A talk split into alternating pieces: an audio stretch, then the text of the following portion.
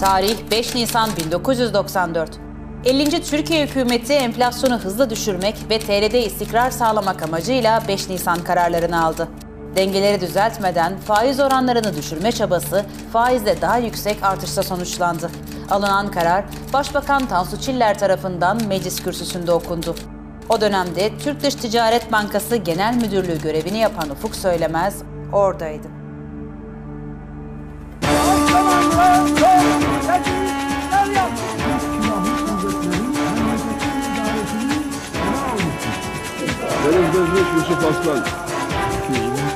İşte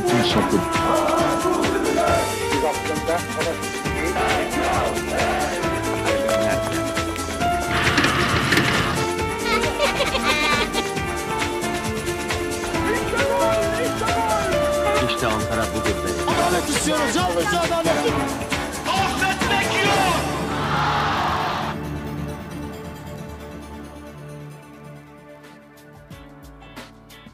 Ülkenin mutlaka önlem alması gerektiren yaklaşımlar içine girilmekteyiz. 1993 yılından itibaren bir hazine borçlanma faizlerini aşağı çekmek için zorlayıcı yöntemler kullanılmaya başlandı. Bundan hepimiz rahatsız olduk. Çünkü emir komuta ile ekonomi düzelmez esasında prensip olarak. Yani borçlanma gereği varken ülkenin, çevrilmesi gereken borçlar varken, bütçe açıkları varken, hazine faizlerini emir komutaya düşürmeye kalkarsanız sonuçlarının vahim olacağı esasında bilinen bir gerçekti. Ama o günkü ekonomi yönetimi hangi akla hizmetse veya hangi sahikle, kuşkusuz ki kötü niyetleri yok ama faizle mücadele etmek esasında o anlamda yel değirmenlerine karşı Don Quixote'un mücadelesine benzer. Gerçeklerden kaçmak ve kestirme yoldan bir sonuç almak arzusunu gösterir siyasal iktidarların. O günün zaten siyasal koşullarında siyasi iktidarların ömürleri de çok uzun olmadığı için bu yöne başvurmak isteyen bürokrasiye siyaset de başbakan da yol vermiş olabilir. Yani orada ne konuştukları konusunda benim fikrim yok ama nasıl bu noktaya gelindiği konusunda görerek sonuçları görüyoruz.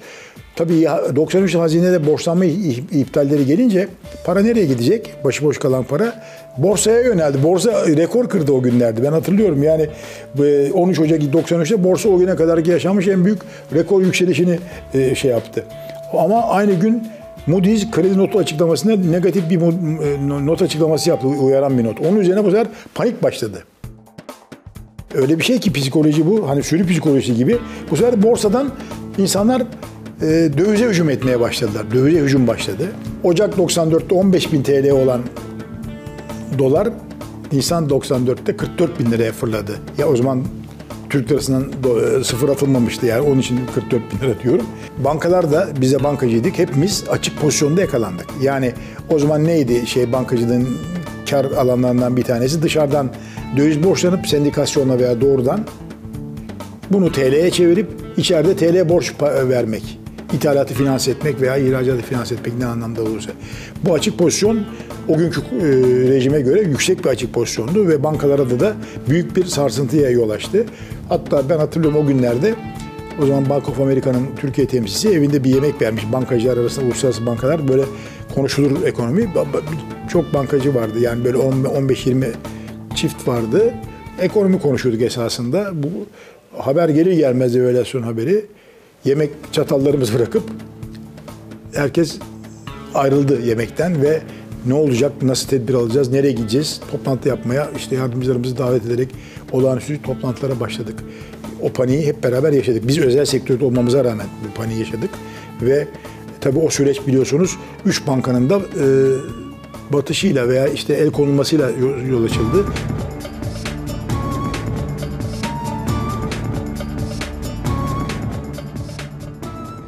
Büyük bir panik yaşandı. Rezervlerde büyük bir erime var. O zaman ben biliyorum Ocak 94'te mesela dolar 19.000 lirayken rezervler 7 milyar dolardı. 5 Nisan'dan sonra dolar 38.000 oldu. Rezervler 3 milyar dolara kadar indi. Türkiye esasında dışa açık bir ülke olmakla beraber dış borçlara da muhtaç durumda bir ülkeydi. Dedim ya bankacıların o zaman 5 milyar dolara aşkın açık pozisyonu vardı. Bankaların mali yapıları o kadar kuvvetli değildi. Zaten o kuvvetli olmamak uzun vadede 2001 krizinde de neden oldu. Bankaların sermaye yapıları güçlü değildi. Açık pozisyona dayalı spekülatif büyüyen bankalar vardı. Her banka aynı kefeye koyamayız tabii. Ama bankacılıktan daha ziyade işte hazineye fon toplayıp borç veren müesseseler haline gelmişti bazı bankalar. Nitekim bunlar da krizden en çok etkilenen bankalar oldu. Bizim mesela benim bulduğum banka daha dengeliydi. İş Bankası grubundaydı başlangıçta.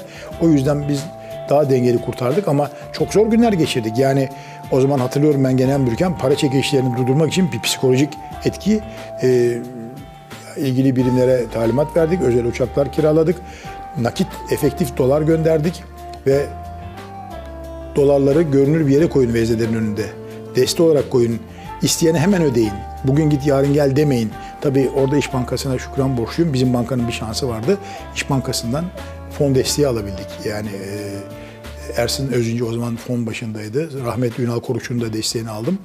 Ve bankada fon çekilişlerine karşı bir psikolojik savaş başlattık. Düşünebiliyor musunuz? Özel uçakla efektif gönderiyoruz Adana şubesine, Bursa şubesine. Ve müdürlere talimatımız dövizleri koyun. İsteyenin parasını hemen ödeyin. Soru soruyorsa şüphe edemez de al kardeşim paranı deyin. Nitekim benim çok sevdiğim, güvendiğim, benim müdürlük dönemimden tanıdığım bir Moody'miz, büyükçe bir müşteri beni aradı telefonla. Ufuk Bey ne oluyor bu piyasalar filan diye. Dedim parama beşi olur mu filan dedi bana. Bir şüphe var sesinde. Dedim yani Türkiye olağanüstü bir dönemden geçiyor. Bir kuşkunuz varsa paranızı alın sonra uygun zamanda getirirsiniz. Benim ses tonumu da duyunca kararlılığımı ve ben vazgeçtim, yok almayacağım dedi. Ben kapattım, ilgili şubeyi aradım, ismini verdim. Parayı bir zarfa koyun, tediye fişini de yanınıza alın. Şu müşteriyi ziyarete gidin, paranızı getirdik. Daha sonra getirirsiniz deyin dedim. Müdür bir arkadaşı görevlendiriyor, götürüyorlar parayı vermeye. Kim gönderdi? Genel müdür öyle talimat verdi, Ufuk Bey talimat verdi diyorlar. Çok mahcup oldum. Kesinlikle bunu geri almıyorum. Almıyor Moody parayı. Şu da onun psikolojiyi anlatmaya çalışıyorum. Yani en iyi müşteriniz bile beni çok iyi tanımasına rağmen para yani biliyorsunuz kriz dönemlerinde insanlarda bir refleks oluşur. Tasarruflarını ve kendi geleceklerini koruma refleksi. Bu işte animal spirit denen şey hani hayvani içgüdü orada da devreye giriyor. Sürü psikolojisi giriyor ve bankalarda mevduat çekilişi başlıyor. Bu şartlarda mesela bana gelen bir müşterimiz elinde çok büyük mevduat bulunduğunu, batan bankada, batmak üzere olan bankalardan birine mevduatı olduğunu, 150 bin liraya kadar işte galiba o dönemde tam rakam öyleydi galiba, şey getirildi biliyorsunuz, garanti getirildi mevduatlara, çekilişlere, batma riskine karşı bankaların. Parayı bölmek istiyorum Ufuk Bey dedi, yapabilir miyim dedi filan.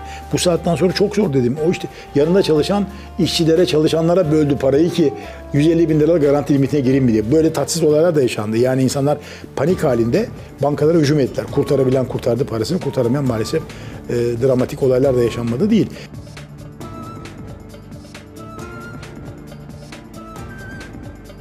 ...94 eksi bir büyümeyle ve fakirleşmeyle olay sonuçlandı. Bir kriz yaşandı açıkça yani.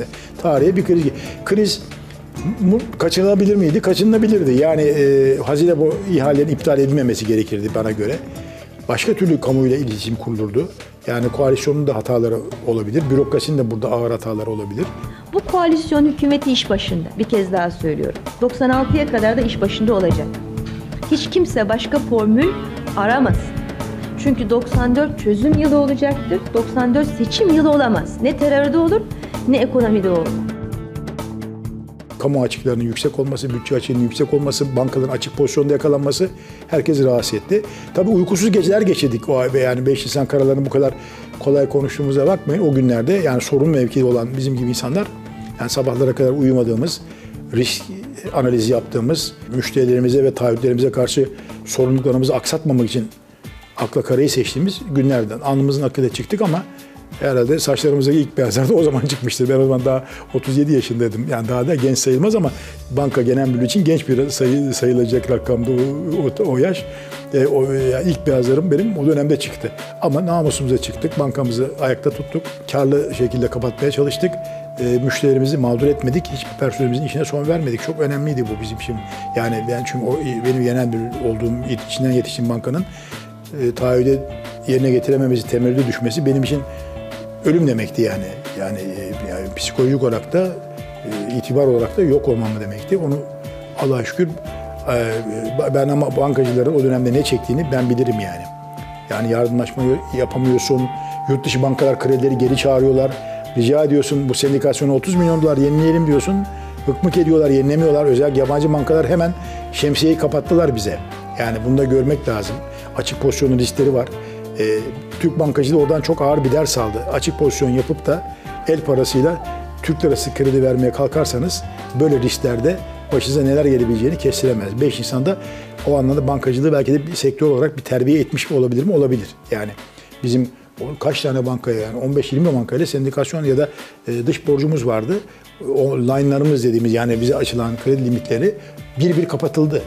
Ve bunları karşılayacak paramız olmasaydı, yani İş Bankası'nın, rahmetli Ünal Korukçu'nun ve Sayın Ersin Özince'nin bana desteği olmazdı. Biz İş Bankası'nın ilgili kuruluşuyduk geçmişte.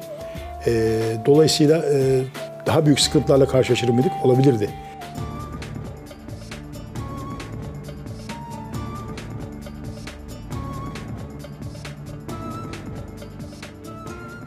Esas facia offshore'un denetim altına alınmamıştı. Offshore bankalarda hesabı olanların güvencesi de kalmadı o dönemde. Esas acı orada yaşandı. Ben mesela bankacı olarak prensip olarak offshore işine girmemiştim. İyi ki de girmemişim. Bizim offshore problemimiz yoktu ama offshore'da mevduatı olan bankalarda ve özellikle tabii batan bankaların offshore'larında çok büyük mağduriyetler yaşandı. Geri dönüşlerde alamadılar, ağlayanlar, intihara kalkanlar oldu. Yani müşterilerimiz çok etkilendi. Dövizle iş yapanlar sıkıntıya girdi. Çok saygın bir müşterimiz vardı. Çok saygın, çok güçlü, mal varlığı yüksek bir müşteri. Bir gün benim yanıma geldi. İlgili genel müdür muavinimizle beraber misafir ettik. Kendisi yani pasajları olan, işte gayrimenkulleri olan bir insan. Ben dedi ağladı yani karşımızda. İsim vermek yakışık almaz. Niye dedik böyle yapıyorsunuz? Dedi ki ben dedi işte kaç milyon dolar, 3 milyon, 5 milyon dolar bir gemi mal sipariş etmiştim. İşte onun şeyini açtım, parasını ödedim. O mallar gelmeden de onları sattım Türk lirasıyla. Yani diyelim 5 milyon dolarlık mal, rakam doğru olmayabilir, aklımda tam kalmamış olur. Ama 5 milyon doları TL'ye çevirmiş diyelim 15 bin liradan. O zaman 15 bin. Dolar olmuş 38 bin lira geri ödeyeceğim, ödeyemiyorum diyor. Zamanında malımı satsam kimse almıyor diyor kriz döneminde. Ben mahvoldum, size de borcumu ödemekte zorlanıyorum. Yani intihar bile düşünüyorum dedi bana. Biz çok üzüldük, çok da saygın bir insan. Yani bir sinir krizi geçirdi yanımızda. Teselli ettik, masaya hesabı oturttuk. Nasıl çıkabiliriz bu işin içinden, neyin var, neyin yok, nasıl ödeyebilirsin, nasıl bir ödeme planı yaparız? Sakinleştirdik, paniğe kapılmasını önledik. Çünkü en büyük bankası bizdik, yani en çok çalışan bankası. Onu önce sakinleştirdik, sonra bir ödeme planına bağladık. Onun yaşamına son vermeyi bile düşündüğü, onur, çünkü iş adamının içinde de çok onurlusu var, namuslusu var, sözü senet olan insanlar var. Türkiye'de her iş adamı da madrabaz, hokkabaz ya da alaksız değil, etik olarak çok düzgün insanlarımız var iş dünyasında, sanayide, ticarette. Onlardan biriydi. Mesela onu da o şekilde ikna ederek ve bize belli bir fedakarlık yaparak belli bir vadelerde bir işte konsolidasyon yaptık ve kurtuldu.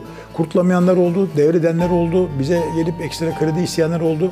Biz mümkün olduğu kadar, yani gücümüz yettiği kadar müşterilerimizin o dönemde hayatta kalmalarını, kapatmamalarını, işi çıkarmamalarını sağlayacak dayanabildiğimiz ölçülere kadar dayandık. Ama dayanamayanlar oldu, bankalar battı, offshore'larda sıkıntı oldu. Tabii bürokrasinin orada büyük risk bir bürokrasidedir yani. Ama siyasi karar alındığı için tabii o siyasete fatura edildi. Yani işte 14 aylık standby kararı alan da aynı yönetim. Ama işte ihaleleri iptal edip, hazine ihalesini, borçlanmayı iptal edip, piyasaları terbiye edip, faizleri böyle düşürmeye, zorla düşürmeye kalkanlar da.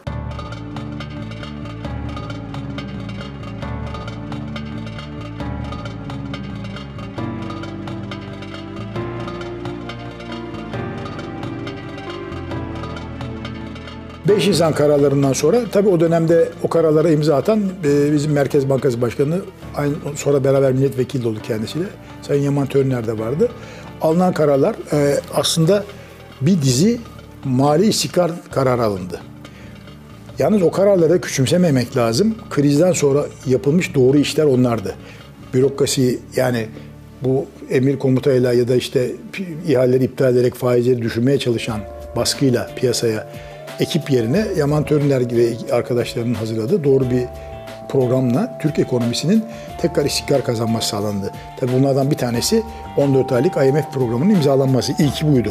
İşte devalüasyon yapıldı Türk lirasına.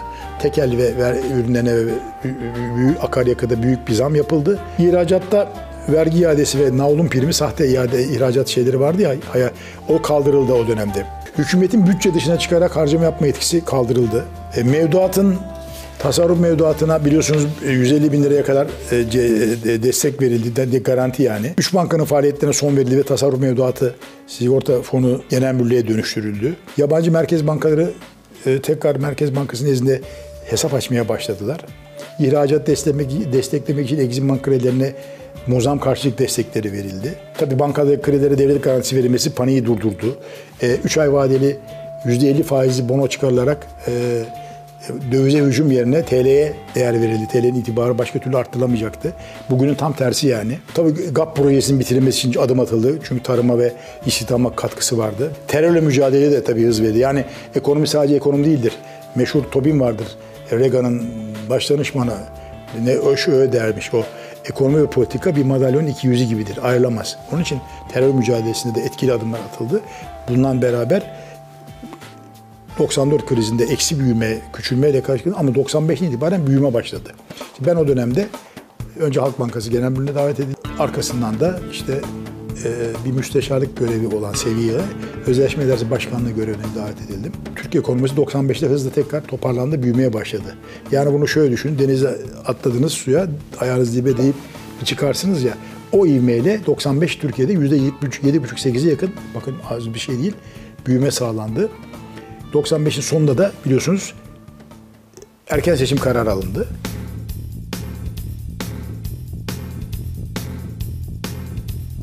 Çiller yürüyor daha ileriye, daha ileriye. Haydi Türkiye. Dağlar dayanamaz, dağlar. Şimdi ben de ilk defa görüyorum. Göremediğim hanımlar, çocuklar var. Onlar da meydana gelebilsinler. Hoş geldin be kara çocuk diye yazanlara, Kırıkköy beldesine teşekkür ediyorum. Sağ olun. Türkiye'den evvel dürüstlük, doğruluk. O dönemin başbakanı o zaman da bizi, beni, Sayın Yaman Törüner'i filan, Ayfer Yılmaz o zaman hazinenin başındaydı. Daha o zamana göre tabii biz işte 37-38 yaşlarda insanlarız ama tabii 15-20 yıllık deneyim ve kriz tecrübemizde olduğu için siyasete davet etti. Yani bir yenilenme yapalım, bilen insanlarla gidelim işte filan diyerek bizlerin bürokrasiyi bırakarak siyasete girmemizi istedi. Bizler de o şeye girerek 24 Aralık seçimlerinde girdik seçimlere girdik. Seçilerek ben İzmir'den 2 dönem üst üste İzmir'in milletvekili oldum. Eşim Tireli İzmirli olduğu için İzmir oldu. Oranın eniştesi olduk yani. Tabii siyaset başka bir şey. Yani icabına gidersiniz, bir kahvehanede sohbet edersiniz, çıkarsınız gerekirse bir kürsü yoksa bir sandalyenin üzerinde konuşursunuz. Halkla hemhal olursunuz. Söz verirsiniz. Onların teveccühünü kazanırsanız seçilirsiniz. Seçilmiş olmak özel bir şey. Seçildikten sonra bakan olmak da tepeden olmaz. Meclisin güven oyu vermesi lazım size. Yani bugünkü bakanlarla bizi kimse karıştırmasın. Bakan var. Yani biz memur değiliz. Biz atanmış insanlar değiliz. Seçilmiş insanlarız. Seçilerek alnımızın teriyle geldik. Ağır görevler verildi bize. Cumhurbaşkanı'nın onayladığı kabineyle meclisten güven oyu alarak görev yaptık. Meclis onaylayacak. Meclis her şeyin üstünde olmalıdır. Bugünkü meclis sözde değil, özde ağırlığını koymalıdır. Bu gazi meclistir.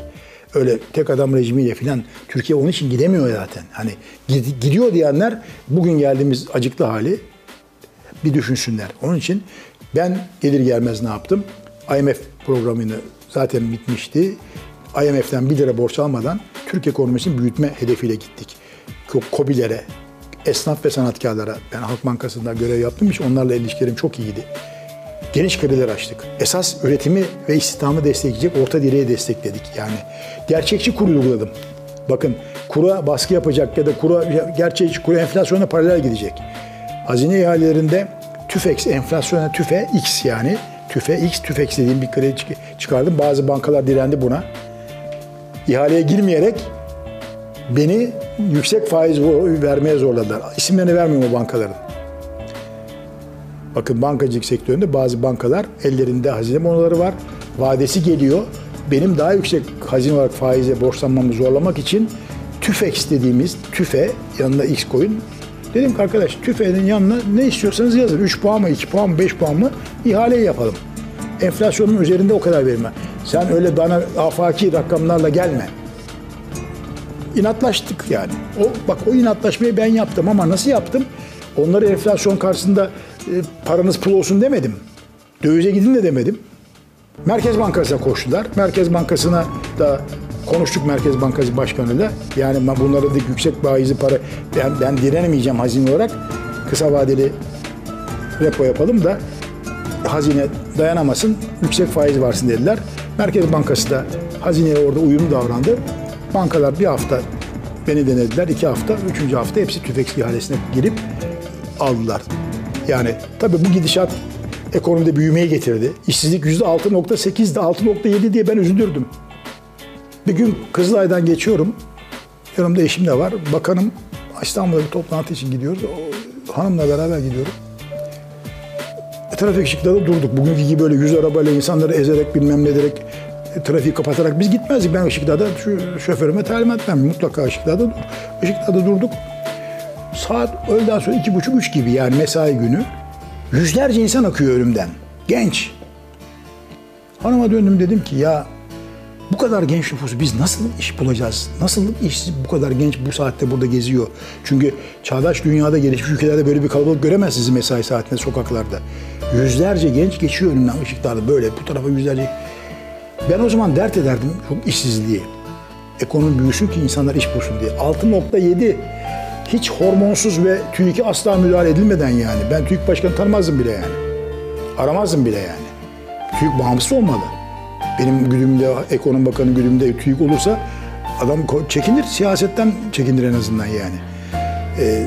Ve gittim. Şimdi bakıyorum işsizlik %13-14 o da hormonlu olduğuna dair ciddi şüphelerimiz var. Kimsenin umurunda değil.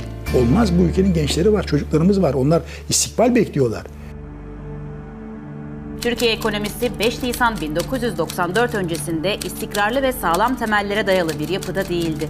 Üretim güçlerinin standartları dünya standartlarının çok altında, dış ticaret açığı ise fazlaydı ve bu durum ekonomik büyümeyi engelledi.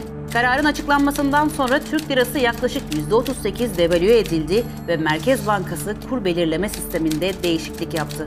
1994 yılındaki bu krizle dolar birkaç ay içinde 19.000 liradan 38.000 liraya kadar çıktı.